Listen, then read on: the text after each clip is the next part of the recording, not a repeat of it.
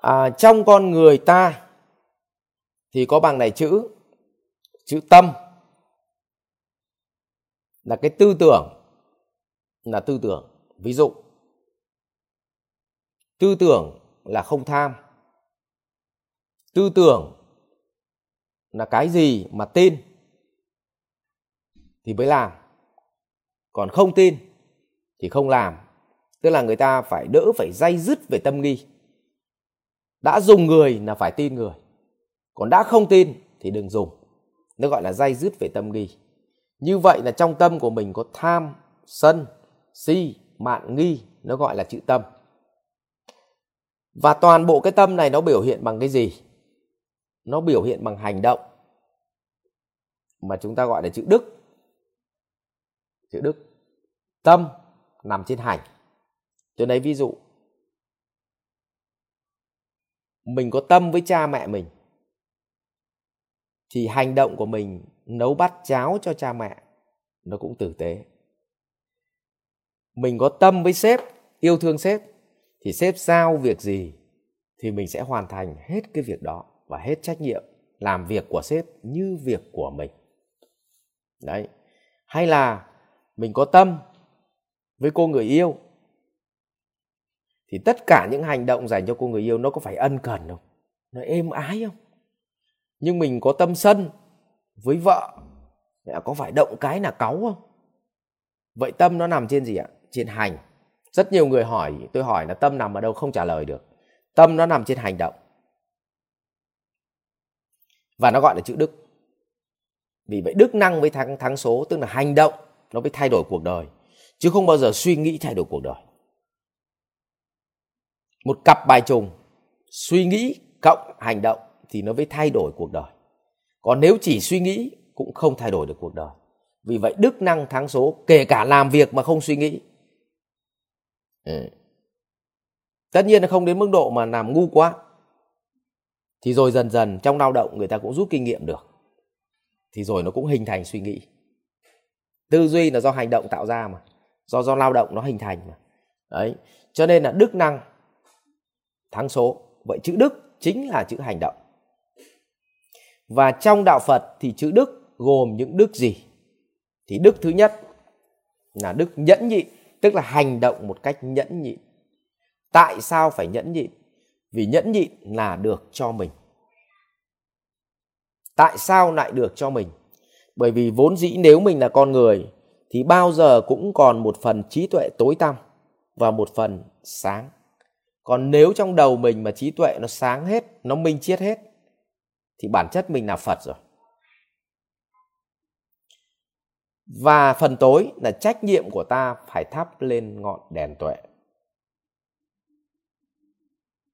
Vậy, bất cứ ai họ góp ý cho mình, họ chê bai, họ chửi mắng, là họ chỉ vào cái phần tuệ của mình vậy, có thể họ chửi vào cái chỗ mà sáng. Có thể họ chửi vào chỗ tối. Nhưng nếu mình chịu khó nhẫn nhịn, thì họ chửi vào chỗ sáng. Thì chả sao cả. Họ bảo mình ngu ở chỗ sáng thì mình vẫn sáng, có sao đâu. Ví dụ nhà mình thắp đèn ở góc sân này nó sáng mà người khác đấy bảo nó tối, thì nó đâu có tối đi, nó vẫn sáng như vậy thôi mà nhưng nếu như họ chỉ vào góc sân này nó tối và họ treo cho mình ngọn đèn lên đấy, thì nó giúp cho tuệ của mình nó sáng lên ở góc tối. Vậy thì bản chất là những lời góp ý ấy, có thể họ góp ý vào chỗ mình đã sáng thì cũng chẳng sao, vì có mất gì đâu. Nhưng họ góp ý vào chỗ tối thì giúp cho mình sáng. Vì vậy nhẫn nhịn để giúp tuệ sáng cho nên tất cả những người mà có trí tuệ tốt, khả năng lắng nghe của họ rất tốt. Tức là cái đức, và người ta gọi là đức năng thắng số đấy, khả năng lắng nghe của họ rất là tốt. Vì lắng nghe là nhẫn nhịn nhẫn nhịn là được cho mình. Đấy là đức thứ nhất, là đức nhẫn nhịn. Đức thứ hai là đức tùy thuận. Đức tùy thuận là tùy thuận để sống với người tôi lấy ví dụ, khó nhất là mình là người giàu có, mà mình được sống như người nghèo, sống như người nghèo, khi ở cạnh người nghèo, thì họ sẽ rất quý mình. Vì bản năng của con người, khi nào họ quý, khi nào họ quý mình, khi nào mà mình với họ cùng tầng bậc, thì họ rất quý mình. Bạn tin tôi đi, đấy là bản năng của con người nghèo thì người ta khinh, giàu thì người ta ghét. Nhưng mà khi họ ở cái tầm bằng mình ấy và chơi với nhau ấy, thì họ rất thích vì khi đấy được sống bản năng. Cho nên bạn phải thử cộng cái thu nhập của những người bạn, năm người bạn thân nhất của bạn lại mà xem. Họ đều có thu nhập xem xem bạn. Và nếu một kẻ nào đấy nó đột phá thu nhập, thì nó lại không chơi với bạn nữa vì lý do trí tuệ của nó vượt lên, chứ không phải là giàu đổi bạn sang đổi vợ. Mà vấn đề là trí tuệ của nó vượt lên, nó không chơi với bạn nữa cho nên rất nhiều người, trong nhóm 5 người chơi với nhau, mà bỗng nhiên có một thằng nó giàu quá, nó không chơi bốn thằng còn lại nữa. Bởi vì nếu nó chơi tiếp với bốn thằng còn lại, nó lại ngu giống như bốn thằng còn lại. Vì nó bước được lên ra khỏi cái đám đông ấy rồi, cái đám năm thằng ấy rồi, nó bước ra khỏi rồi, thì nguyên tắc nó không quay lại nữa. Và nó chỉ chơi theo kiểu ngoại giao thôi, chứ nó không thể chơi thân như ngày xưa được nữa đấy là lý do mà người ta chơi thân với nhau. Là vì là là nó cùng cái tầng bậc. Cho nên là họ sống bản năng cho nó sướng lắm. Vì vậy, có phải là khi mình về mình gặp bác nông dân, thì mình cũng sắn quần, mình lội ruộng không? Thì bác ấy rất là vui. Mình về gặp bác nông dân, bác ấy nói chuyện tiền nghìn. Mình cũng chỉ nói chuyện tiền nghìn thôi.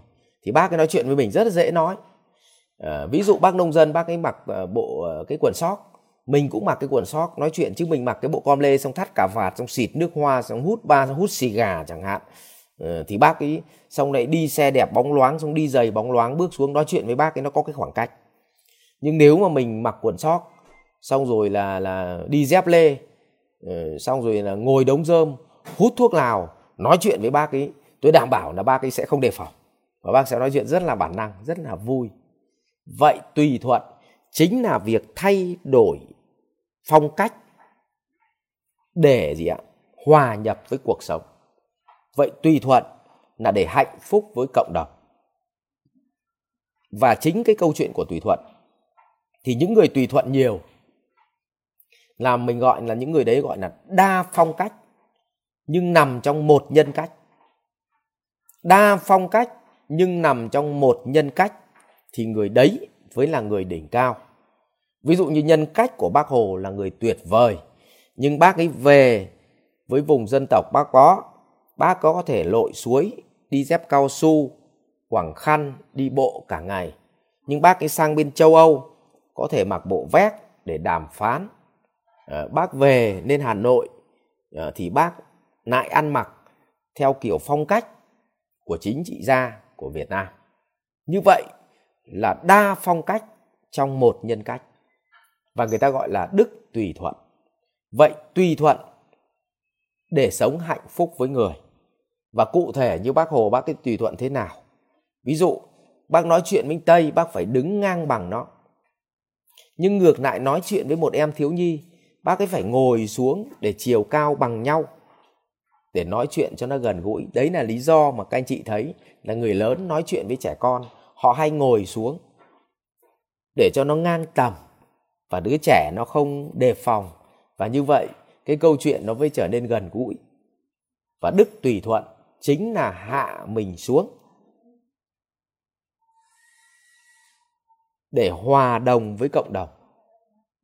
Thì cái đấy gọi là đức tùy thuận. Vậy đức tùy thuận để sống hòa thuận và hạnh phúc với cộng đồng. Chứ lại không có tí tiền vào ban đầu lại sống dởm đời lại coi thường người nọ, coi thường người kia thì lại bị nghiệp. Và cuối cùng, đức thứ ba, đức bằng lòng. Bằng lòng là gì?